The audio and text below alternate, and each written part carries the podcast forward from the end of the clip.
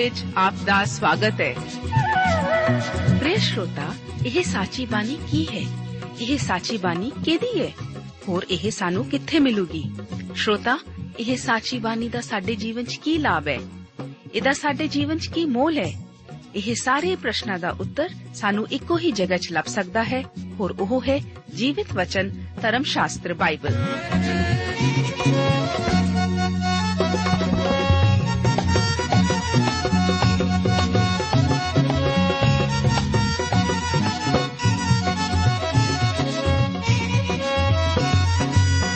ਧਰਮ ਸ਼ਾਸਤਰ ਬਾਈਬਲ। ਉਹੀ ਜੀਵਿਤ ਵਚਨ ਦਾ ਅਸੀਂ ਇਸ ਕਾਰਜਕ੍ਰਮ ਵਿੱਚ ਅਧਿਐਨ ਕਰਾਂਗੇ।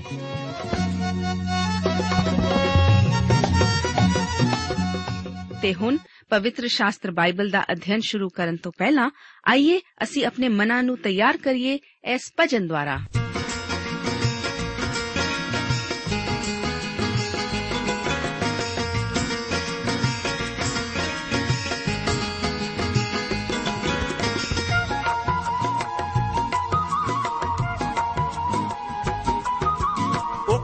ਕੋਲ ਪਾਈਆਂ ਦੇ ਆਨ ਖਲੋਤਾ, ਸੁਪਨੇ ਵਾਲੇ ਹਾਲ ਸੁਣਾਉਂਦਾ। ਕੋਲ ਪਾਈਆਂ ਦੇ ਆਨ ਖਲੋਤਾ, ਸੁਪਨੇ ਵਾਲੇ ਹਾਲ ਸੁਣਾਉਂਦਾ।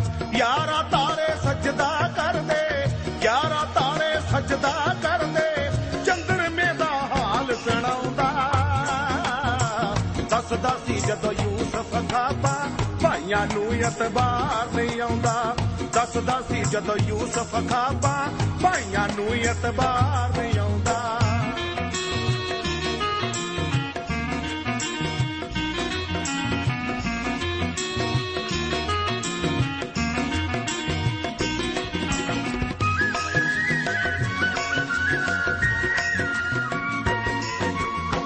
ਇੱਕ ਪੋਲੇ ਨੂੰ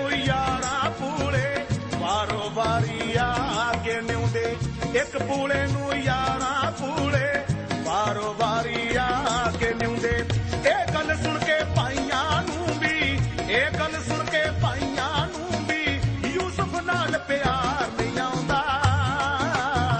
ਦੱਸਦਾ ਸੀ ਜਦੋਂ ਯੂਸਫ ਖਾਪਾ ਭਾਈਆਂ ਨੂੰ ਇਤਬਾਰ ਨਹੀਂ ਆਉਂਦਾ। ਦੱਸਦਾ ਸੀ ਜਦੋਂ ਯੂਸਫ ਖਾਪਾ ਭਾਈਆਂ ਨੂੰ ਇਤਬਾਰ ਨਹੀਂ ਆਉਂਦਾ।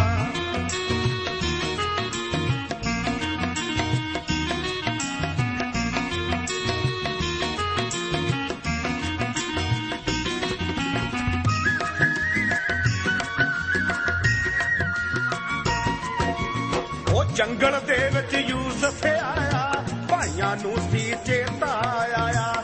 ਜੰਗਲ ਦੇ ਵਿੱਚ ਯੂਸਫ ਆਇਆ ਭਾਈਆਂ ਨੂੰ ਸੀ ਚੇਤਾ ਆਇਆ।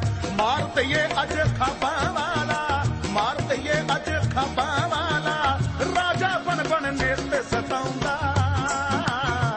ਦੱਸਦਾ ਸੀ ਜਦੋਂ ਯੂਸਫ ਖਾਬਾ, ਭਾਈਆਂ ਨੂੰ ਇਤਬਾਰ ਨਹੀਂ ਆਉਂਦਾ। ਦੱਸਦਾ ਸੀ ਜਦੋਂ ਯੂਸਫ ਖਾਬਾ ਭਾਈਆਂ ਨੂੰ ਇਤਬਾਰ ਨਹੀਂ ਆਉਂਦਾ ਪਿਆਰੇ ਦੋਸਤੋ, ਇਸ ਪ੍ਰੋਗਰਾਮ ਵਿੱਚ ਰਸੂਲਾਂ ਦੇ ਕਰਤੱਵ ਦੀ ਪੋਥੀ ਦੇ 17 ਅਧਿਆਏ ਉਸ ਦੀਆਂ 10 ਤੋਂ ਲੈ ਕੇ 26 ਆਇਤਾਂ ਤੱਕ ਦਾ ਅਧਿਐਨ ਕਰਨ ਲਈ ਮੈਂ ਆਪ ਦਾ ਸਵਾਗਤ ਕਰਦਾ ਹਾਂ।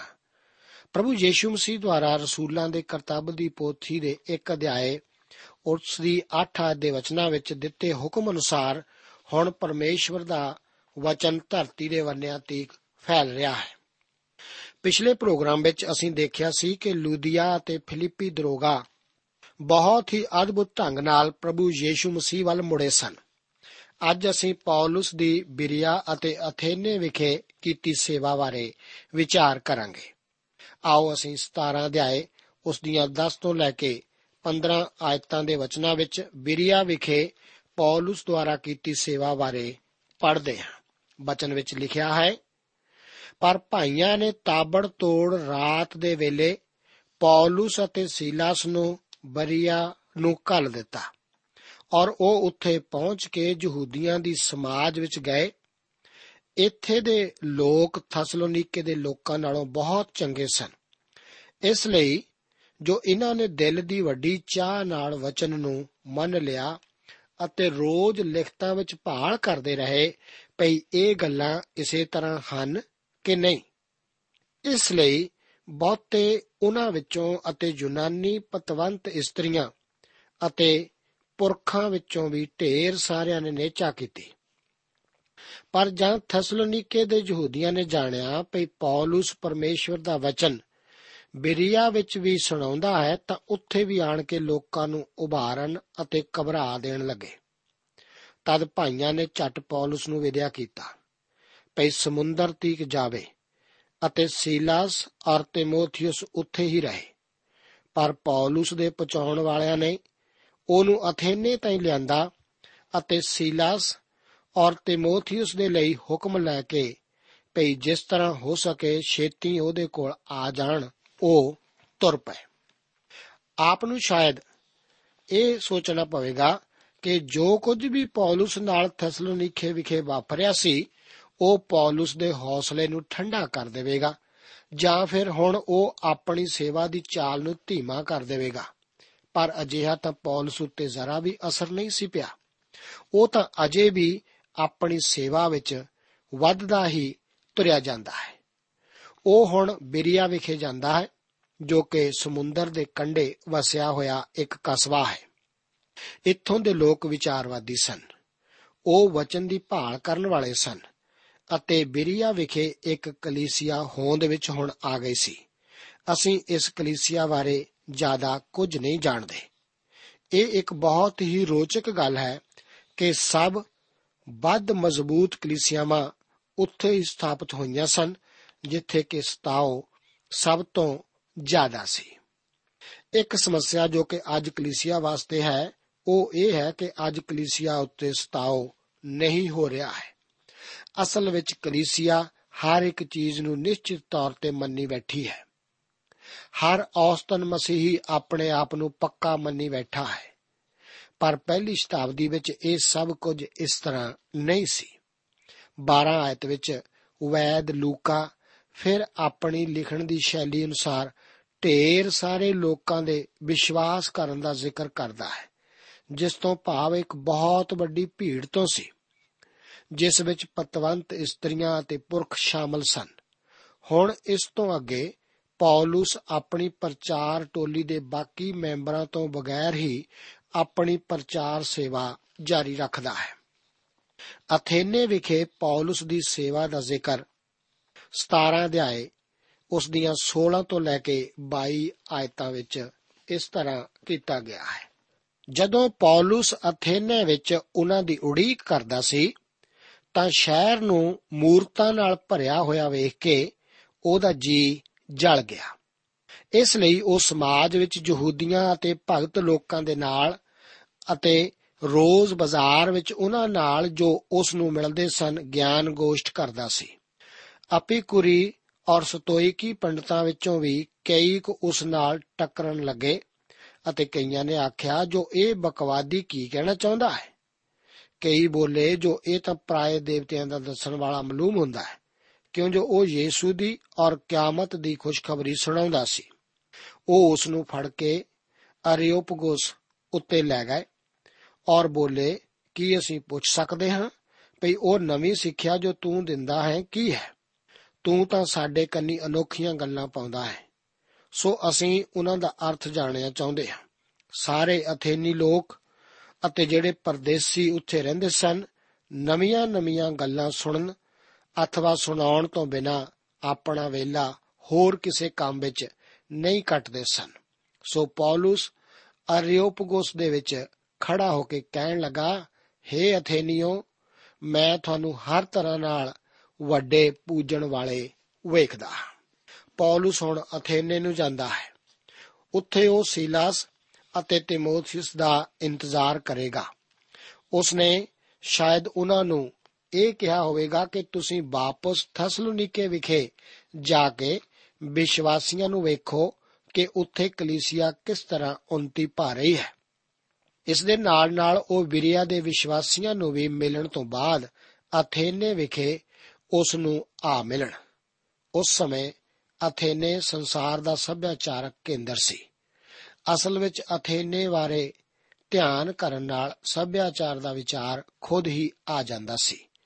ਪਰ ਫਿਰ ਵੀ ਇਹ ਸ਼ਹਿਰ ਬੁੱਤਾਂ ਦੀ ਪੂਜਾ ਨਾਲ ਭਰਿਆ ਪਿਆ ਸੀ।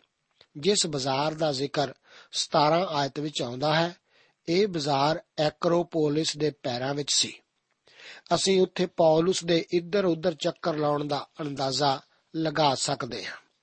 ਉਹ ਤੰਬੂ ਬਣਾਉਂਦਾ ਹੁੰਦਾ ਸੀ ਅਤੇ ਹੋ ਸਕਦਾ ਹੈ ਕਿ ਉੱਥੇ ਉਸਨੇ ਕੁਝ ਤੰਬੂ ਵੇਚੇ ਵੀ ਹੋਣ। ਤੰਬੂ ਵੇਚਣ ਦੇ ਨਾਲ-ਨਾਲ ਪ੍ਰਭੂ ਯੀਸ਼ੂ ਮਸੀਹ ਬਾਰੇ ਉਹ ਪ੍ਰਚਾਰ ਵੀ ਕਰਦਾ ਸੀ। ਇਸ ਦੇ ਨਾਲ-ਨਾਲ ਲੋਕਾਂ ਵਿੱਚ ਦਿਲਚਸਪੀ ਵੀ ਪੈਦਾ ਹੋਣੀ ਸ਼ੁਰੂ ਹੋਈ। 18 ਆਇਤ ਵਿੱਚ ਐਪੀਕੂਰੀ ਅਤੇ ਸਤੋਇਕੀ ਨਾਮਕ ਦੋ ਗਰੁੱਪਾਂ ਦਾ ਜ਼ਿਕਰ ਆਉਂਦਾ ਹੈ। ਐਪੀਕੂਰੀ ਵਿਸ਼ਵਾਸ ਕਰਦੇ ਸਨ ਕਿ ਜੇਕਰ ਆਪ ਇੱਕ ਸੀਮਾ ਤੱਕ ਜਾ ਸਕੋ ਤਦ ਆਪ ਸਰੀਰ ਉਤੇ ਕਾਬੂ ਪਾ ਸਕੋਗੇ। ਉਹਨਾਂ ਦੀ ਇਹ ਸੋਚ ਸੀ ਕਿ ਜੋ ਵੀ ਸਰੀਰ ਚਾਹੁੰਦਾ ਹੈ ਉਸ ਨੂੰ ਉਹ ਹਰ ਚੀਜ਼ ਦੇ ਦਿਓ। ਜੇਕਰ ਇਹ ਸ਼ਰਾਬ ਦੀ ਖਾਸ਼ ਰੱਖੇ, ਤਾਂ ਜਿੰਨੀ ਵੀ ਇਹ ਸਮਾ ਸਕੇ, ਪਿਲਾਓ। ਕਾਮਕਤਾ ਦੇ ਲਿਹਾਜ਼ ਨਾਲ ਐਪੀਕੂਰੀ ਨਵੀਂ ਨੈਤਿਕਤਾ ਵਿੱਚ ਅਸਲ ਵਿੱਚ ਸ਼ਾਮਲ ਹੋ ਸਕਦੇ ਸਨ, ਜੋ ਕਿ ਉਹਨਾਂ ਵਾਸਤੇ ਕੋਈ ਨਵੀਂ ਚੀਜ਼ ਨਹੀਂ ਸੀ। ਇਸ ਦੇ ਉਲਟ ਸਤੋਇਕੀ ਵਿਸ਼ਵਾਸ ਕਰਦੇ ਸਨ ਕਿ ਸਾਨੂੰ ਸਰੀਰ ਨੂੰ ਆਪਣੇ ਕਾਬੂ ਵਿੱਚ ਰੱਖਣਾ ਚਾਹੀਦਾ ਹੈ। ਇਹਨਾਂ ਦੋਹਾਂ ਹੀ ਮਤਾਂ ਦੇ ਪੰਡਿਤ, ਭਾਵ ਦਾਰਸ਼ਨਿਕ ਲੋਕ ਪੌਲਸ ਤੋਂ ਉਸ ਦੇ ਵਿਚਾਰ ਸੁਣਨ ਲਈ ਆਏ। ਪੌਲਸ ਉਹਨਾਂ ਦਿਨਾਂ ਵਿੱਚ ਬਹੁਤ ਪ੍ਰਚਾਰ ਕਰ ਰਿਹਾ ਸੀ ਅਤੇ ਇਸੇ ਕਰਕੇ ਕੁਝ ਲੋਕ ਤਾਂ ਉਸ ਨੂੰ ਬਕਵਾਦੀ ਵੀ ਆਖਦੇ ਸਨ। ਉਸ ਦਾ ਵਿਸ਼ਾ ਉਹਨਾਂ ਲਈ ਕੁਝ ਨਵਾਂ ਹੀ ਸੀ। ਯੀਸ਼ੂ ਅਤੇ ਉਸ ਦਾ ਦੁਬਾਰਾ ਜੀ ਉੱਠਣਾ ਉਹਨਾਂ ਲਈ ਕੋਈ ਨਵੇਂ ਦੇਵਤੇ ਹੋਣਾ ਹੀ ਸੀ। ਕੁਝ ਲੋਕਾਂ ਨੂੰ ਅਸੀਂ ਅੱਜ ਵੀ ਪੌਲਸ ਨੂੰ ਪਲੇਟੋ ਦੇ ਵਿਚਾਰਾਂ ਨੂੰ ਅਪਣਾਏ ਹੋਏ ਕਹਿੰਦੇ ਸੁਣਦੇ ਹਾਂ। ਉਹਨਾਂ ਦਾ ਵਿਚਾਰ ਹੈ ਕਿ ਪੌਲਸ ਅਸਲ ਵਿੱਚ ਦੇਹਿਕ ਤੌਰ ਤੇ ਦੁਬਾਰਾ ਜੀ ਉੱਠਣ ਵਿੱਚ ਵਿਸ਼ਵਾਸ ਨਹੀਂ ਸੀ ਕਰਦਾ, ਬਲਕਿ ਉਸ ਦਾ ਵਿਚਾਰ ਤਾਂ ਇੱਕ ਆਤਮਿਕ ਤੌਰ ਤੇ ਦੁਬਾਰਾ ਜੀ ਉੱਠਣ ਤੋਂ ਹੀ ਸੀ। ਇਹੀ ਮੌਤ ਤੋਂ ਬਾਅਦ ਦਾ ਜੀਵਨ ਹੈ। ਅੱਜ ਵੀ ਲੋਕ ਇਸ ਤਰ੍ਹਾਂ ਦੇ ਵਿਚਾਰ ਅਕਸਰ ਸੁਣਦੇ ਰਹਿੰਦੇ ਹਨ। ਇਹ ਉਦਾਰਵਾਦ ਵਿੱਚ ਅੱਜ ਵੀ ਇੱਕ ਆਮ ਗੱਲ ਹੈ। ਪਰ ਇਹ ਸਭ ਪੁਰਾਣੀ ਯੂਨਾਨੀ ਦਾਰਸ਼ਨਿਕਤਾ ਤੋਂ ਵੱਧ ਹੋਰ ਕੁਝ ਵੀ ਨਹੀਂ ਹੈ। ਪਰ ਅਸਲ ਵਿੱਚ ਇਹ ਯੂਨਾਨੀ ਜੋ ਕਿ ਦਾਰਸ਼ਨਿਕ ਸਨ, ਉਹ ਪੌਲਸ ਨੂੰ ਨਹੀਂ ਸੀ ਸਮਝ ਸਕੇ। ਮੇਰੇ ਵਿਚਾਰ ਵਿੱਚ ਪੌਲਸ ਦੇ ਵਿਚਾਰ ਉਹਨਾਂ ਵਾਸਤੇ ਕੁਝ ਜ਼ਿਆਦਾ ਹੀ ਗਹਿਰੇ ਸਨ। ਪਰ ਫਿਰ ਵੀ ਉਹਨਾਂ ਵਿੱਚ ਪੌਲਸ ਦੇ ਵਿਚਾਰ ਸੁਣਨ ਦੀ ਖਾਹਿਸ਼ ਸੀ। ਉਹਨਾਂ ਨੇ ਪੌਲਸ ਨੂੰ ਫੜ ਕੇ ਅਰੀਓਪਗੋਸ ਉੱਤੇ ਲੈ ਆਂਦਾ, ਜੋ ਕਿ ਇੱਕ ਖਾਸ ਆਕਾਰ ਦੀ ਚਟਾਨ ਸੀ, ਜਿਸ ਉੱਤੇ ਪਾਰਥੇਨੋਨ ਅਤੇ ਕੁਝ ਹੋਰ ਇਮਾਰਤਾਂ ਉਸਾਰੀਆਂ ਹੋਈਆਂ ਸਨ। ਇਹ ਇੱਕ ਬਹੁਤ ਸੁੰਦਰ ਦ੍ਰਿਸ਼ ਤਾਂ ਸੀ, ਪਰ ਇਹ ਸਾਰੇ ਪਾਸੇ ਮੂਰਤੀ ਪੂਜਾ ਨਾਲ ਭਰਿਆ ਪਿਆ ਸੀ। ਇਹ ਸ਼ਹਿਰ ਦੇ ਬਾਜ਼ਾਰ ਤੋਂ ਉੱਚੀ ਥਾਂ ਉੱਤੇ ਸਥਿਤ ਸੀ। ਪੌਲਸ ਨੂੰ ਇੱਥੇ ਬੋਲਣ ਵਾਸਤੇ ਲਿਆਂਦਾ ਗਿਆ ਸੀ। ਸ਼ਾਇਦ ਹਰ ਇੱਕ ਪ੍ਰਚਾਰਕ ਜੋ ਵੀ ਉੱਥੇ ਜਾਂਦਾ ਹੈ, ਉਹ ਮਾਰਸ ਹਿਲ ਨਾਂ ਦੇ ਪਹਾੜ ਦੀ ਚੋਟੀ ਤੋਂ ਪੌਲਸ ਦੇ ਸੰਦੇਸ਼ ਨੂੰ ਪੜਦਾ ਹੋਵੇ। ਜੇਕਰ ਇਸ ਸਾਰੇ ਦ੍ਰਿਸ਼ ਨੂੰ ਧਿਆਨ ਵਿੱਚ ਰੱਖਦਿਆਂ ਇਸ ਸੰਦੇਸ਼ ਨੂੰ ਬਾਈਬਲ ਧਰਮ ਸ਼ਾਸਤਰ ਵਿੱਚੋਂ ਪੜ੍ਹੀਏ, ਤਾਂ ਇਹ ਕਿਹੋ ਜਿਹਾ ਅਚੰਭਾ ਕਰਨ ਵਾਲਾ ਅਨੁਭਵ ਹੋ ਸਕਦਾ ਹੈ। ਹੁਣ ਇਹ ਯੂਨਾਨੀ ਪੰਡਤ ਪੌਲਸ ਤੋਂ ਪੁੱਛਦੇ ਹਨ ਕਿ ਇਹ ਨਵੀਂ ਸਿੱਖਿਆ ਜੋ ਤੂੰ ਦਿੰਦਾ ਹੈ, ਕੀ ਅਸੀਂ ਪੁੱਛ ਸਕਦੇ ਹਾਂ ਕਿ ਇਹ ਕੀ ਹੈ? ਉਹ ਇਸ ਬਾਰੇ ਹੋਰ ਜ਼ਿਆਦਾ ਜਾਣਨਾ ਚਾਹੁੰਦੇ ਹਨ। ਉਹ ਪੂਰੀ ਤਰ੍ਹਾਂ ਹਨੇਰੇ ਵਿੱਚ ਹਨ। ਉਹ ਤਾਂ ਗਲਾਤੀਆਂ, ਫਿਲਿੱਪੀ ਅਤੇ ਥੈਸਲੋਨੀਕੇ ਦੇ ਲੋਕਾਂ ਨਾਲੋਂ ਵੀ ਭੈੜੇ ਹਨ। ਅਜਿਹਾ ਕਿਉਂ? ਕਿਉਂਕਿ ਉਹ ਸੋਚਦੇ ਹਨ ਕਿ ਉਹ ਕੁਝ ਕੁਝ ਜਾਣਦੇ ਹਨ। ਇਸ ਸੰਸਾਰ ਵਿੱਚ ਜਿਨ੍ਹਾਂ ਲੋਕਾਂ ਕੋਲ ਪਰਮੇਸ਼ਵਰ ਦਾ ਵਚਨ ਅਤੇ ਖੁਸ਼ਖਬਰੀ। ਪਹੁੰਚਾਉਣੀ ਸਭ ਤੋਂ ਕਠਨ ਹੈ, ਉਹ ਕਲੀਸਿਆਈ ਲੋਕ ਹੀ ਹਨ, ਕਿਉਂਕਿ ਉਹ ਸੋਚਦੇ ਹਨ ਕਿ ਉਹਨਾਂ ਨੂੰ ਇਸ ਦੀ ਲੋੜ ਨਹੀਂ ਹੈ। ਉਹ ਸੋਚਦੇ ਹਨ ਕਿ ਇਸ ਦੀ ਜ਼ਰੂਰਤ ਤਾਂ ਉਹਨਾਂ ਦੇ ਦੋਸਤਾਂ ਨੂੰ ਹੀ ਹੈ। ਕੁਝ ਕਲੀਸਿਆਈ ਮੈਂਬਰ ਗਿਰੇ ਹੋਏ ਅਤੇ ਪਾਪੀ ਹੋ ਸਕਦੇ ਹਨ, ਪਰ ਫਿਰ ਵੀ ਮੁਕਤੀ ਦਾਤੇ ਦੀ ਜ਼ਰੂਰਤ ਨਹੀਂ ਪਛਾਣਦੇ। ਸਿਰਫ ਪਾਪ ਤੋਂ ਹੀ ਬਚਾਉਣ ਲਈ ਨਹੀਂ ਬਲਕਿ ਉਹਨਾਂ ਦੀਆਂ ਜ਼ਿੰਦਗੀਆਂ ਲਈ ਪਰਮੇਸ਼ਵਰ ਪ੍ਰਤੀ ਜ਼ਿੰਮੇਵਾਰ ਬਣਾਉਣ ਲਈ ਵੀ। 20 ਅਤੇ 21 ਆਇਤਾਂ ਵਿੱਚ ਅਸੀਂ ਦੇਖਦੇ ਹਾਂ ਕਿ ਉਹਨਾਂ ਦੀ ਸੋਚ ਵੀ ਬਿਲਕੁਲ ਅੱਜ ਦੇ ਲੋਕਾਂ ਦੀ ਤਰ੍ਹਾਂ ਹੀ ਸੀ। ਅੱਜ ਵੀ ਹਰ ਕੋਈ ਕੁਝ ਨਵੀਂ ਚੀਜ਼ ਹੀ ਪੇਸ਼ ਕਰਨੀ ਚਾਹੁੰਦਾ ਹੈ। ਉਹ ਆਪਣੇ ਆਪ ਨੂੰ ਸੂਝਵਾਨ ਪੇਸ਼ ਕਰਨ ਦੀ ਕੋਸ਼ਿਸ਼ ਕਰਦੇ ਹਨ, ਪਰ ਫਿਰ ਵੀ ਇਹ ਤਾਂ ਮੁੜ ਉਹੀ ਪੁਰਾਣੀ ਕਹਾਣੀ ਹੁੰਦੀ ਹੈ। ਅਥੇਨੇ ਦੇ ਲੋਕ ਵੀ ਇਸੇ ਕੋਸ਼ਿਸ਼ ਵਿੱਚ ਰਹਿੰਦੇ ਸਨ। ਅਥੇਨੇ ਵਿੱਚ ਕੁਝ ਵਿਹਲੜ ਲੋਕ ਵੀ ਜ਼ਰੂਰ ਹੋਣਗੇ। ਉਹ ਕੁਝ ਵੀ ਕੰਮ ਨਹੀਂ ਸੀ ਕਰਦੇ। ਉਹ ਤਾਂ ਵਿਹਲੇ, ਨਵੇਂ ਵਿਚਾਰ ਅਤੇ ਨਵੀਂ ਸਿੱਖਿਆ ਦੀਆਂ ਗੱਲਾਂ ਹੀ ਕਰਦੇ ਰਹਿੰਦੇ। ਮਨੁੱਖੀ ਘਰਾਣੇ ਬਾਰੇ ਇਹੀ ਸੋਚਦਾ ਹੈ ਕਿ ਉਹ ਕੁਝ ਜਾਣਦਾ ਹੈ। ਜਦੋਂ ਕਿ ਅਸਲ ਵਿੱਚ ਉਸ ਨੂੰ ਕੁਝ ਵੀ ਨਹੀਂ ਪਤਾ। ਇਸ ਸਾਰੇ ਬ੍ਰਹਿਮੰਡ ਵਿੱਚ ਉਹਨਾਂ ਨੂੰ ਸਭ ਤੋਂ ਮਹੱਤਵਪੂਰਨ ਗੱਲ ਬਾਰੇ ਬਿਲਕੁਲ ਪਤਾ ਨਹੀਂ ਹੈ। 22 ਆਇਤ ਵਿੱਚ ਪੌਲਸ ਅਥੇਨੀਆਂ ਨੂੰ ਵੱਡੇ ਪੂਜਣ ਵਾਲੇ ਆਖ ਕੇ ਆਪਣਾ ਵਿਖਿਆਨ ਸ਼ੁਰੂ ਕਰਦਾ ਹੈ, ਜਿਸ ਤੋਂ ਭਾਵ ਉਹਨਾਂ ਦੇ ਬਹੁਤ ਧਾਰਮਿਕ ਖਿਆਲੀ ਹੋਣ ਤੋਂ ਹੈ, ਕਿਉਂਕਿ ਅਥੇਨੇ ਸ਼ਹਿਰ ਬੁੱਤਾਂ ਨਾਲ ਭਰਿਆ ਪਿਆ ਸੀ। ਅਥੇਨੀਆਂ ਅਤੇ ਯੂਨਾਨੀਆਂ ਦੇ ਦੇਵਤਿਆਂ ਦੀ ਗਿਣਤੀ ਦਾ ਕੋਈ ਅੰਤ ਨਹੀਂ ਸੀ। ਉਹਨਾਂ ਵਿੱਚ ਛੋਟੇ ਅਤੇ ਵੱਡੇ ਹਰ ਚੀਜ਼ ਨਾਲ ਜੁੜੇ ਦੇਵੀ ਦੇਵਤੇ ਸਨ। ਪੌਲਸ ਦੁਆਰਾ ਉਹਨਾਂ ਨੂੰ ਵੱਡੇ ਪੂਜਣ ਵਾਲੇ ਆਖਣ ਤੋਂ ਇਹੋ ਹੀ ਭਾਵ ਸੀ। ਅੱਜ ਕੱਲ ਵੀ ਲੋਕ ਇਸੇ ਤਰ੍ਹਾਂ ਹੀ ਹਨ। ਹਰ ਇੱਕ ਨੇ ਆਪਣੇ ਆਪ ਨੂੰ ਧਾਰਮਿਕ ਕਰਮਕਾਂਡ ਵਿੱਚ ਵੰਨਿਆ ਹੋਇਆ ਹੈ। ਲੋਕ ਬਹੁਤ ਹੀ ਧਾਰਮਿਕ ਹੋਣ ਦਾ ਢੋਂਗ ਕਰਦੇ ਹਨ। ਕਈ ਵਾਰ ਤਾਂ ਲੋਕ ਇਸ ਸਾਰੇ ਧਰਮ ਦੇ ਕੰਮਾਂ ਦੇ ਢੋਂਗ ਵਿੱਚ ਪੈ ਕੇ ਮਸੀਹ ਦੀ ਖੁਸ਼ਖਬਰੀ ਦੀ ਜ਼ਰੂਰਤ ਨੂੰ ਹੀ ਮਹਿਸੂਸ ਨਹੀਂ ਕਰਦੇ। ਜੀ ਹਾਂ ਇਹੋ ਹੀ ਲੋਕਾਂ ਦੀ ਸਮੱਸਿਆ ਹੈ ਕਿ ਉਹਨਾਂ ਵਿੱਚ ਆਪਣੇ ਆਪ ਨੂੰ ਵੱਡੇ ਧਰਮੀ ਲੋਕ ਸਮਝਣ ਦਾ ਵਿਚਾਰ ਘਰ ਕਰ ਗਿਆ ਹੈ। ਮੇਰੇ ਇੱਕ ਦੋਸਤ ਨੇ ਵੀ ਮੈਨੂੰ ਸ਼ੁਰੂ-ਸ਼ੁਰੂ ਵਿੱਚ ਜਦੋਂ ਮੈਂ ਮਸੀਹ ਕੋਲ ਆਇਆ ਸੀ ਤਾਂ ਇਹੀ ਆਖਿਆ ਸੀ, ਮੈਂ ਆਪਣਾ ਧਰਮ ਖੋ ਬੈਠਾ ਹਾਂ। ਸਾਡੀਆਂ ਕਲੀਸਿਆਵਾਂ ਵਿੱਚ ਵੀ ਅੱਜ ਬਹੁਤ ਸਾਰੇ ਲੋਕ ਹਨ ਜਿਨ੍ਹਾਂ ਨੂੰ ਆਪਣੀ ਖੁਦ ਦੀ ਧਾਰਮਿਕਤਾ ਨੂੰ ਗਵਾਉਣ ਦੀ ਜ਼ਰੂਰਤ ਹੈ ਤਾਂ ਕਿ ਉਹ ਮਸੀਹ ਨੂੰ ਪਾ ਸਕਣ। ਇਹ ਇੱਕ ਮਹਾਨ ਸਮੱਸਿਆ ਹੈ। ਕੁਝ ਲੋਕ ਆਖਦੇ ਹਨ ਕਿ ਉਹ ਬਹੁਤ ਭੈੜੇ ਹਨ, ਇਸ ਕਰਕੇ ਬਚਾਏ ਨਹੀਂ ਜਾ ਸਕਦੇ। ਪਰ ਅਸਲ ਸਮੱਸਿਆ ਤਾਂ ਇਹ ਹੈ ਕਿ ਲੋਕ ਜਦੋਂ ਆਪਣੇ ਆਪ ਨੂੰ ਬਹੁਤ ਧਾਰਮਿਕ ਸਮਝਦੇ ਹਨ, ਤਦ ਹੀ ਨਹੀਂ ਬਚਾਏ ਜਾਂਦੇ। ਉਹ ਸੋਚਦੇ ਹਨ ਕਿ ਉਹ ਨੇਕ, ਧਾਰਮਿਕ ਅਤੇ ਯੋਗ ਹਨ। ਮੇਰੇ ਦੋਸਤ, ਸਾਨੂੰ ਖੁਸ਼ਖਬਰੀ ਸਭ ਕੋਲ ਪਹੁੰਚਾਉਣੀ ਹੈ, ਕਿਉਂਕਿ ਮਸੀਹ ਤੋਂ ਬਗੈਰ ਸਾਰੇ ਮਨੁੱਖ ਖੋਏ ਹੋਏ ਹਨ। ਇਹੋ ਹੀ ਕਾਰਨ ਸੀ ਕਿ ਪੌਲਸ ਅਥੇਨੇ ਨੂੰ ਗਿਆ ਸੀ। ਅਥੇਨੀਆਂ ਨੇ ਖੁਸ਼ਖਬਰੀ ਦਾ ਸੰਦੇਸ਼ ਸੁਣਨ ਦੀ ਉਹਨਾਂ ਨੂੰ ਜ਼ਰੂਰਤ ਸੀ। ਗੌਰ ਕਰੋ ਕਿ ਪੌਲਸ ਅਥੇਨੇ ਵਿੱਚ ਯਹੂਦੀ ਸਮਾਜ ਵਿੱਚ ਨਹੀਂ ਸੀ ਗਿਆ, ਕਿਉਂਕਿ ਉਹਨਾਂ ਵਿੱਚ ਯਹੂਦੀਆਂ ਦਾ ਪ੍ਰਾਰਥਨਾ ਘਰ ਨਹੀਂ ਸੀ। ਉਹ ਆਪਣਾ ਸੰਦੇਸ਼ ਲੋਕਾਂ ਨੂੰ ਹੇ ਅਥੇਨੀਓ ਕਹਿ ਕੇ ਸ਼ੁਰੂ ਕਰਦਾ ਹੈ। ਇਸ ਤੋਂ ਪਿੱਛੋਂ ਜਦੋਂ ਉਹ ਜਾਣ ਲੈਂਦਾ ਹੈ ਕਿ ਉਹ ਬਹੁਤ ਵੱਡੇ ਪੂਜਣ ਵਾਲੇ ਧਾਰਮਿਕ ਲੋਕ ਹਨ, ਤਾਂ ਅੱਗੇ 20 ਤੋਂ ਲੈ ਕੇ 26 ਆਇਤਾਂ ਵਿੱਚ ਉਹ ਇਸ ਤਰ੍ਹਾਂ ਆਖਦਾ ਹੈ। ਇਸ ਵਿੱਚ ਲਿਖਿਆ ਹੈ हे ਅਥੇਨੀਓ, ਮੈਂ ਤੁਹਾਨੂੰ ਹਰ ਤਰ੍ਹਾਂ ਨਾਲ ਵੱਡੇ ਪੂਜਣ ਵਾਲੇ ਵੇਖਦਾ ਹਾਂ। ਕਿਉਂਕਿ ਮੈਂ ਤੁਰਦੇ ਫਿਰਦੇ ਅਤੇ ਤੁਹਾਡੇ ਠਾਕਰਾਂ ਉੱਤੇ ਨਿਗਾਹ ਮਾਰਦਿਆਂ ਇੱਕ ਵੇਦੀ ਵੀ ਵੇਖੀ, ਜਿਹਦੇ ਉੱਤੇ ਇਹ ਲਿਖਿਆ ਹੋਇਆ ਸੀ, ਅਣਜਾਣੇ ਦੇਵ ਲਈ। ਉਪਰੰਤ, ਜਿਹਨੂੰ ਤੁਸੀਂ ਬਿਨ ਜਾਣੇ ਪੂਜਦੇ ਹੋ, ਮੈਂ ਤੁਹਾਨੂੰ ਉਸੇ ਦੀ ਖਬਰ ਦਿੰਦਾ ਹਾਂ। ਉਹ ਪਰਮੇਸ਼ਵਰ ਜਿਨੇ ਸੰਸਾਰ ਅਤੇ ਜੋ ਕੁਝ ਉਹਦੇ ਵਿੱਚ ਹੈ ਰਚਿਆ, ਉਹ ਆਕਾਸ਼ ਅਤੇ ਧਰਤੀ ਦਾ ਮਾਲਕ ਹੋ ਕੇ ਹੱਥਾਂ ਦੇ ਬਣਾਇਆ ਹੋਇਆ ਮੰਦਰਾਂ ਵਿੱਚ ਨਹੀਂ ਵਸਦਾ ਹੈ ਅਤੇ ਨਾ ਕਿਸੇ ਚੀਜ਼ ਤੋਂ ਥੁੜ ਕੇ ਮਨੁੱਖਾਂ ਦੇ ਹੱਥੋਂ ਸੇਵਾ ਕਰਾਉਂਦਾ ਹੈ, ਕਿਉਂ ਜੋ ਉਹ ਆਪੇ ਸਭਨਾਂ ਨੂੰ ਜੀਵਨ ਸਵਾਸ ਅਤੇ ਸਭੋ ਕੁਝ ਦਿੰਦਾ ਹੈ ਅਤੇ ਉਸਨੇ ਮਨੁੱਖਾਂ ਦੀ ਹਰੇਕ ਕੌਮ ਨੂੰ ਸਾਰੀ ਧਰਤੀ ਉੱਤੇ ਵਸਣ ਲਈ ਇੱਕ ਤੋਂ ਰਚਿਆ ਅਤੇ ਉਹਨਾਂ ਦੇ ਥਾਪੇ ਹੋਏ ਸਮੇਂ ਅਤੇ ਰਹਿਣ ਦੀਆਂ ਹੱਦਾਂ ਠਹਿਰਾਈਆਂ। ਉਹ ਕਹਿੰਦਾ ਹੈ ਕਿ ਮੈਂ ਤੁਹਾਡੇ ਠਾਕਰਾਂ ਉੱਤੇ ਨਿਗਾਹ ਮਾਰੀ, ਭਾਵੇਂ ਤੁਹਾਡੀਆਂ ਪੂਜਣ ਦੀਆਂ ਚੀਜ਼ਾਂ ਤੱਕੀਆਂ ਉਸਨੇ ਉਹਨਾਂ ਦੀਆਂ ਵੇਦੀਆਂ, ਬੁੱਤ ਅਤੇ ਮੰਦਰਾਂ ਵੱਲ ਵੀ ਗੌਰ ਕੀਤਾ ਸੀ। ਅਸਲ ਵਿੱਚ ਉਹਨਾਂ ਦਾ ਇੱਕ ਬਹੁਤ ਹੀ ਸੁੰਦਰ ਮੰਦਰ ਸੀ ਜਿਸ ਦਾ ਨਾਮ ਪਾਰਥੇਨੋਨ ਸੀ ਅਤੇ ਜੋ ਅਥੇਨੇ ਨਾਮਕ ਅਥੇਨੀਆਂ ਦੀ ਕੁਆਰੀ ਦੇਵੀ ਲਈ ਬਣਾਇਆ ਹੋਇਆ ਸੀ। ਹਰ ਪਾਸੇ ਬੁੱਤ ਹੀ ਬੁੱਤ ਸਨ।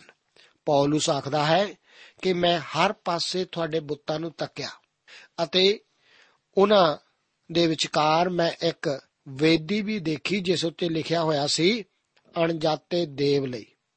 ਹੁਣ ਇੱਕ ਅਣਜਾਤੇ ਦੇਵ ਦੀ ਵੇਦੀ ਹੈ। ਇਹ ਮਤਲਬ ਹੋ ਸਕਦਾ ਹੈ ਕਿ ਅਥੇਨੀ ਲੋਕ ਖੁੱਲੇ ਦਿਮਾਗ ਵਾਲੇ ਸਨ। ਉਹ ਕਿਸੇ ਵੀ ਦੇਵੀ ਦੇਵਤੇ ਨੂੰ ਛੱਡਣਾ ਨਹੀਂ ਸੀ ਚਾਹੁੰਦੇ। ਜੇਕਰ ਕੋਈ ਅਥੇਨੇ ਵਿੱਚ ਆ ਕੇ ਉੱਥੇ ਦੇ ਲੋਕਾਂ ਨੂੰ ਇਹ ਆਖਦਾ ਕਿ ਇਹ ਕਿਵੇਂ ਹੋ ਸਕਦਾ ਹੈ ਕਿ ਮੇਰੇ ਦੇਵਤੇ ਦੀ ਤੁਹਾਡੇ ਕੋਲ ਕੋਈ ਵੇਦੀ ਨਹੀਂ ਹੈ, ਤਾਂ ਉਹਨਾਂ ਦਾ ਇਹ ਉੱਤਰ ਹੁੰਦਾ ਕਿ ਇਹ ਵੇਦੀ ਤੁਹਾਡੇ ਦੇਵਤੇ ਲਈ ਹੀ ਬਣਾਈ ਹੋਈ ਹੈ। ਇਸ ਤਰ੍ਹਾਂ ਹਰ ਕੋਈ ਅਜਨਬੀ ਇਸ ਅਣਜਾਤੇ ਦੇਵਤੇ ਦੀ ਵੇਦੀ ਉੱਤੇ ਪੂਜਾ ਕਰਨ ਜਾ ਸਕਦਾ ਸੀ। ਇਹ ਵਿਸ਼ਵਾਸ ਕਰਦਾ ਹੋਇਆ ਕਿ ਇਹ ਵੇਦੀ ਸੱਚਮੁੱਚ ਉਸੇ ਦੇ ਦੇਵਤੇ ਦੀ ਹੈ। ਜਾਂ ਫਿਰ ਇਹ ਕੀ ਹੋ ਸਕਦਾ ਹੈ ਕਿ ਉਹਨਾਂ ਦਾ ਇਹ ਵਿਸ਼ਵਾਸ ਸੀ ਕਿ ਇੱਕ ਇਹੋ ਜਿਹਾ ਪਰਮੇਸ਼ਰ ਵੀ ਹੈ ਜਿਸ ਨੂੰ ਉਹ ਨਹੀਂ ਸੀ ਜਾਣਦੇ। ਕਈ ਲੋਕ ਇਹ ਵਿਸ਼ਵਾਸ ਕਰਦੇ ਹਨ ਕਿ ਉਹਨਾਂ ਦੀ ਮੂਰਤੀ ਪੂਜਾ ਦੇ ਪਿੱਛੇ ਇੱਕ ਜ਼ਿੰਦਾ ਅਤੇ ਸੱਚਾ ਪਰਮੇਸ਼ਵਰ ਹੈ। ਉਹ ਉਸ ਬਾਰੇ ਕੁਝ ਨਹੀਂ ਜਾਣਦੇ ਅਤੇ ਨਾ ਹੀ ਉਸ ਕੋਲ ਜਾਣ ਬਾਰੇ ਜਾਣਦੇ ਹਨ। ਉਹਨਾਂ ਕੋਲ ਸਿਰਫ ਕੁਝ ਰੀਤੀ ਰਿਵਾਜ ਹੀ ਹਨ ਕਿ ਉਹਨਾਂ ਦੇ ਬਾਪ ਦਾਦਿਆਂ ਨੇ ਵੀ ਪਿਛਲੇ ਸਮਿਆਂ ਵਿੱਚ ਉਸੇ ਨੂੰ ਹੀ ਪੂਜਿਆ ਸੀ। ਹੋ ਸਕਦਾ ਹੈ ਕਿ ਅਥੇਨੀਆਂ ਦੀ ਸਥਿਤੀ ਵੀ ਕੁਝ ਇਹੋ ਜਿਹੀ ਹੀ ਸੀ। ਪੌਲਸ ਆਪਣੇ ਸੰਦੇਸ਼ ਦੀ ਸ਼ੁਰੂਆਤ ਇੱਥੋਂ ਹੀ ਕਰਦਾ ਹੈ। ਉਹ ਆਖਦਾ ਹੈ ਕਿ ਉਹ ਇਸ ਅਣਜਾਤੇ ਪਰਮੇਸ਼ਵਰ ਬਾਰੇ ਹੀ ਉਹਨਾਂ ਨੂੰ ਦੱਸਣਾ ਚਾਹੁੰਦਾ ਹੈ। ਉਸ ਪਰਮੇਸ਼ਵਰ ਬਾਰੇ, ਜਿਸ ਬਾਰੇ ਉਹ ਨਹੀਂ ਜਾਣਦੇ, ਸ਼ਾਇਦ ਇਹ ਸ਼ੁਰੂਆਤ ਕਰਨ ਲਈ ਪੌਲਸ ਵੱਲੋਂ ਚੰਗੀ ਚਤੁਰਾਈ ਨਹੀਂ ਸੀ। ਇਸ ਤੋਂ ਬਾਅਦ ਅਥੇਨੇ ਇਹ ਵੀ ਤਾਂ ਸੋਚਦੇ ਸਨ ਕਿ ਉਹਨਾਂ ਨੂੰ ਸਭ ਕੁਝ ਬਾਰੇ ਪਤਾ ਹੈ। ਇਹਨਾਂ ਪੰਡਤਾਂ ਦੀ ਭੀੜ ਅਥੇਨੇ ਵਿੱਚ ਇਕੱਠੀ ਹੋ ਕੇ ਇੱਧਰ ਉੱਧਰ ਘੁੰਮਦੀ ਸੀ, ਜਿਵੇਂ ਕਿ ਅੱਜ ਕੱਲ ਕਾਲਜਾਂ ਵਿੱਚ ਦਾਰਸ਼ਨਿਕ ਲੋਕ ਕਰਦੇ ਹਨ। ਹੁਣ ਲੋਕ ਪੌਲਸ ਕੋਲ ਉਹਨਾਂ ਨੂੰ ਉਸ ਪਰਮੇਸ਼ਰ ਬਾਰੇ ਦੱਸਣ ਲਈ ਆਉਂਦੇ ਹਨ, ਜਿਸ ਬਾਰੇ ਉਹ ਨਹੀਂ ਸੀ ਜਾਣਦੇ। ਉਹ ਕੌਣ ਹੈ? ਜੀ ਹਾਂ, ਸਭ ਤੋਂ ਪਹਿਲਾਂ ਤਾਂ ਉਹ ਸਾਰੀ ਸ੍ਰਿਸ਼ਟੀ ਦਾ ਪਰਮੇਸ਼ਵਰ ਹੈ। ਪੌਲਸ ਨੇ ਸਾਰੇ ਪੁਰਾਣੇ ਨੇਮ ਵਿੱਚ ਸਾਫ਼-ਸਾਫ਼ ਪਰਮੇਸ਼ਰ ਵੱਲੋਂ ਦੱਸੇ ਜਾਣ ਬਾਰੇ ਦੱਸਿਆ ਸੀ। ਇੱਥੋਂ ਤੱਕ ਕਿ ਜਦੋਂ ਉਸ ਨੇ ਇਸਰਾਇਲ ਨੂੰ ਹੈਕਲ ਅਤੇ ਤੰਬੂ ਦਾ ਨਮੂਨੇ ਬਾਰੇ ਦੱਸਿਆ ਸੀ, ਤਾਂ ਕਿਹਾ ਸੀ ਕਿ ਪਰਮੇਸ਼ਵਰ ਕਿਸੇ ਖਾਸ ਸਥਾਨ ਵਿੱਚ ਨਹੀਂ ਰਹਿੰਦਾ। ਸੁਲੇਮਾਨ ਨੇ ਮੰਦਰ ਦੇ ਸਮਰਪਣ ਸਮਾਰੋਹ ਵਿੱਚ ਵੀ ਕਿਹਾ ਸੀ ਕਿ ਭਲਾ ਪਰਮੇਸ਼ਵਰ ਧਰਤੀ ਉੱਤੇ ਵਾਸ ਕਰੇਗਾ। ਵੇਖ ਸੁਰਗ ਸਗੋਂ ਸੁਰਗਾਂ ਦੇ ਸੁਰਗ ਤੈਨੂੰ ਨਹੀਂ ਸੰਭਾਲ ਸਕੇ। ਫਿਰ ਕਿਵੇਂ ਇਹ ਭਵਨ ਜੋ ਮੈਂ ਬਣਾਇਆ? ਅਸੀਂ ਪੌਲਸ ਨੂੰ ਵੀ ਇੱਥੇ ਲੋਕਾਂ ਨੂੰ ਇਹੋ ਹੀ ਦੱਸਦਿਆਂ ਵੇਖਦੇ ਹਾਂ। ਉਹ ਆਖਦਾ ਹੈ, ਜਦੋਂ ਪੌਲਸ ਅਥੇਨੇ ਵਿੱਚ ਉਹਨਾਂ ਦੀ ਉਡੀਕ ਕਰਦਾ ਸੀ, ਤਾਂ ਸ਼ਹਿਰ ਨੂੰ ਮੂਰਤਾਂ ਨਾਲ ਭਰਿਆ ਹੋਇਆ ਵੇਖ ਕੇ ਉਹਦਾ ਜੀ ਜਲ ਗਿਆ। ਇਸ ਲਈ ਉਹ ਸਮਾਜ ਵਿੱਚ ਯਹੂਦੀਆਂ ਅਤੇ ਭਗਤ ਲੋਕਾਂ ਦੇ ਨਾਲ ਅਤੇ ਰੋਜ਼ ਬਾਜ਼ਾਰ ਵਿੱਚ ਉਹਨਾਂ ਨਾਲ ਜੋ ਉਸ ਨੂੰ ਮਿਲਦੇ ਸਨ, ਗਿਆਨ ਗੋਸ਼ਟ ਕਰਦਾ ਸੀ। ਅਪੀਕੁਰੀ ਔਰ ਸਤੋਇਕੀ ਪੰਡਤਾਂ ਵਿੱਚੋਂ ਵੀ ਕਈ ਕੋ ਉਸ ਨਾਲ ਟੱਕਰਨ ਲੱਗੇ ਅਤੇ ਕਈਆਂ ਨੇ ਆਖਿਆ, ਜੋ ਇਹ ਵਕਵਾਦੀ ਕੀ ਕਹਿਣਾ ਚਾਹੁੰਦਾ ਹੈ? ਪਰ ਉਸਨੇ ਅੱਗੇ ਕੀ ਆਖਿਆ ਸੀ? ਅਸੀਂ ਦੇਖਦੇ ਹਾਂ, ਉਹ ਆਖਦਾ ਹੈ हे ਅਥੇਨੀਓ ਮੈਂ ਤੁਹਾਨੂੰ ਹਰ ਤਰ੍ਹਾਂ ਨਾਲ ਵੱਡੇ ਪੂਜਣ ਵਾਲੇ ਵੇਖਦਾ ਹਾਂ। ਕਿਉਂ ਜੋ ਮੈਂ ਤੁਰਦੇ ਫਿਰਦੇ ਅਤੇ ਤੁਹਾਡੇ ਠਾਕਰਾਂ ਉੱਤੇ ਨਿਗਾਹ ਮਾਰਦਿਆਂ ਇੱਕ ਵੇਦੀ ਵੀ ਵੇਖੀ, ਜਿਹਦੇ ਉੱਤੇ ਇਹ ਲਿਖਿਆ ਹੋਇਆ ਸੀ, ਅਣਜਾਤੇ ਦੇਵ ਲਈ। ਉਪਰੰਤ ਜਿਹਨੂੰ ਤੁਸੀਂ ਬਿਨ ਜਾਣੇ ਪੂਜਦੇ ਹੋ, ਮੈਂ ਤੁਹਾਨੂੰ ਉਸੇ ਦੀ ਖਬਰ ਦਿੰਦਾ ਹਾਂ। ਉਹ ਪਰਮੇਸ਼ਵਰ ਜਿਨੇ ਸੰਸਾਰ ਅਤੇ ਜੋ ਕੁਝ ਉਹਦੇ ਵਿੱਚ ਹੈ ਰਚਿਆ, ਉਹ ਆਕਾਸ਼ ਅਤੇ ਧਰਤੀ ਦਾ ਮਾਲਕ ਹੋ ਕੇ ਹੱਥਾਂ ਦੇ ਬਣਾਇਆ ਹੋਇਆ ਮੰਦਰਾਂ ਵਿੱਚ ਨਹੀਂ ਵਸਦਾ ਹੈ ਅਤੇ ਨਾ ਕਿਸੇ ਚੀਜ਼ ਤੋਂ ਥੁੜ ਕੇ ਮਨੁੱਖਾਂ ਦੇ ਹੱਥੋਂ ਸੇਵਾ ਕਰਾਉਂਦਾ ਹੈ, ਕਿਉਂ ਜੋ ਉਹ ਆਪੇ ਸਭਨਾਂ ਨੂੰ ਜੀਵਨ, ਸਵਾਸ ਅਤੇ ਸਭੋ ਕੁਝ ਦਿੰਦਾ ਹੈ। ਪੁਰਾਣੇ ਨੇਮ ਵਿੱਚ ਲੋਕ ਇਹ ਜਾਣਦੇ ਸਨ ਕਿ ਸ੍ਰਿਸ਼ਟੀਕਰਤਾ ਪਰਮੇਸ਼ਵਰ, ਜਿੰਦਾ ਪਰਮੇਸ਼ਵਰ ਮਨੁੱਖਾਂ ਦੁਆਰਾ ਬਣਾਈਆਂ ਇਮਾਰਤਾਂ ਵਿੱਚ ਨਹੀਂ ਰਹਿ ਸਕਦਾ ਸੀ। ਮਨੁੱਖ ਪਰਮੇਸ਼ਵਰ ਦੁਆਰਾ ਬਣਾਏ ਬ੍ਰਹਿਮੰਡ ਵਿੱਚ ਵਸਦਾ ਹੈ। ਮਨੁੱਖ ਅਜਿਹਾ ਵਿਚਾਰ ਕਿਉਂ ਰੱਖੇ ਕਿ ਉਹ ਪਰਮੇਸ਼ਵਰ ਦੇ ਰਹਿਣ ਲਈ ਕੋਈ ਇਮਾਰਤ ਉਸਾਰੇ? ਪੌਲਸ ਆਖਦਾ ਹੈ ਕਿ ਪਰਮੇਸ਼ਵਰ ਨੂੰ ਤੁਹਾਡੀ ਕਿਸੇ ਵੀ ਚੀਜ਼ ਦੀ ਜ਼ਰੂਰਤ ਨਹੀਂ। ਪਰ ਆਪਣੀਆਂ ਭੇਟਾਂ ਅਤੇ ਬਲੀਆਂ ਦੁਆਰਾ ਉਹ ਪਰਮੇਸ਼ਵਰ ਦੇ ਪ੍ਰਤੀ ਆਪਣਾ ਲਗਾਓ ਸਿੱਧ ਕਰਦੇ ਸਨ। ਪੌਲਸ ਦੇ ਇਸ ਇਤਿਹਾਸਿਕ ਸੰਦੇਸ਼ ਬਾਰੇ ਅਸੀਂ ਦੇਖਦੇ ਹਾਂ ਕਿ ਉਹ ਇਸ ਨੂੰ ਅੱਗੇ ਜਾਰੀ ਰੱਖਦਾ ਹੈ। ਇਸ ਦੇ ਬਾਰੇ ਅਸੀਂ 17 ਅਧਿਆਏ ਉਸ ਦੀਆਂ 27 ਤੋਂ ਲੈ ਕੇ ਅਗਲੀਆਂ ਆਇਤਾਂ ਵਿੱਚ ਹੋਰ ਅਗਲੇ ਪ੍ਰੋਗਰਾਮ ਵਿੱਚ ਪੜ੍ਹਨਾ ਜਾਰੀ ਰੱਖਾਂਗੇ।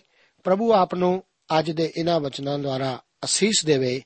ਜੈ ਮਸੀਹ। ਦੀ ਪਵਿੱਤਰਤਾ ਵਿੱਚ ਸਿੱਧ ਹੋ ਕੇ ਰਹੋ, ਪਿਆਰੇ विधो होरा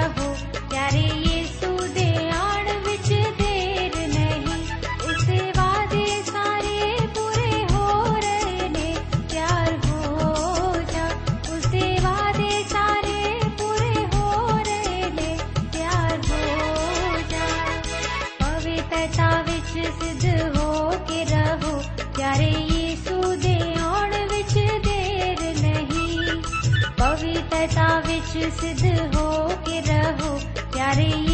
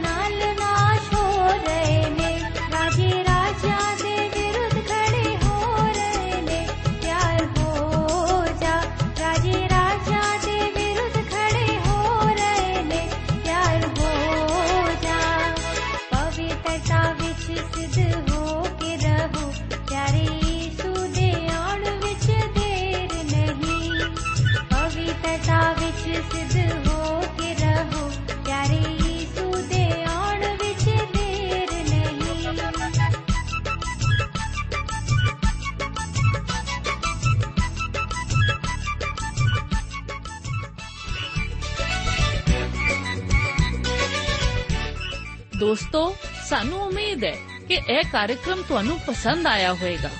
ਤੇ ਇਹ ਕਾਰਜਕ੍ਰਮ ਸੁਣ ਕੇ ਤੁਹਾਨੂੰ ਬਰਕਤਾਂ ਮਿਲੀਆਂ ਹੋਣਗੀਆਂ। ਜੇ ਤੁਸੀਂ ਇਹ ਕਾਰਜਕ੍ਰਮ ਦੇ ਬਾਰੇ ਕੁਝ ਪੁੱਛਣਾ ਚਾਹੁੰਦੇ ਹੋ, ਤੇ ਸਾਨੂੰ ਇਸ ਪਤੇ ਤੇ ਲਿਖੋ। Programme Sachi Bani, post box number 1715 sector 36 Chandigarh 160036 ਪਤਾ ਇੱਕ ਵਾਰ ਫੇਰ ਸੁਣ ਲਓ। Programme Sachi Bani post box number 1715 sector 36 Chandigarh 160036 ਸਾਡਾ ਈਮੇਲ ਪਤਾ ਹੈ ਪੰਜਾਬੀ ttb at twr.in ਪਤਾ ਇੱਕ ਵਾਰ ਫੇਰ ਸੁਣ ਲਓ ਪੰਜਾਬੀ ttb at twr.in ਹੁਣ ਸਾਡੇ ਪ੍ਰੋਗਰਾਮ ਦਾ ਸਮੇਂ ਸਮਾਪਤ ਹੁੰਦਾ ਹੈ। ਉਮੀਦ ਹੈ ਅਗਲੇ ਪ੍ਰੋਗਰਾਮ ਵਿੱਚ ਤੁਹਾਡੇ ਨਾਲ ਫੇਰ ਪੇਂਟ ਹੋਏਗੀ। ਰੱਬ ਤੁਹਾਨੂੰ ਬਰਕਤ ਦੇ।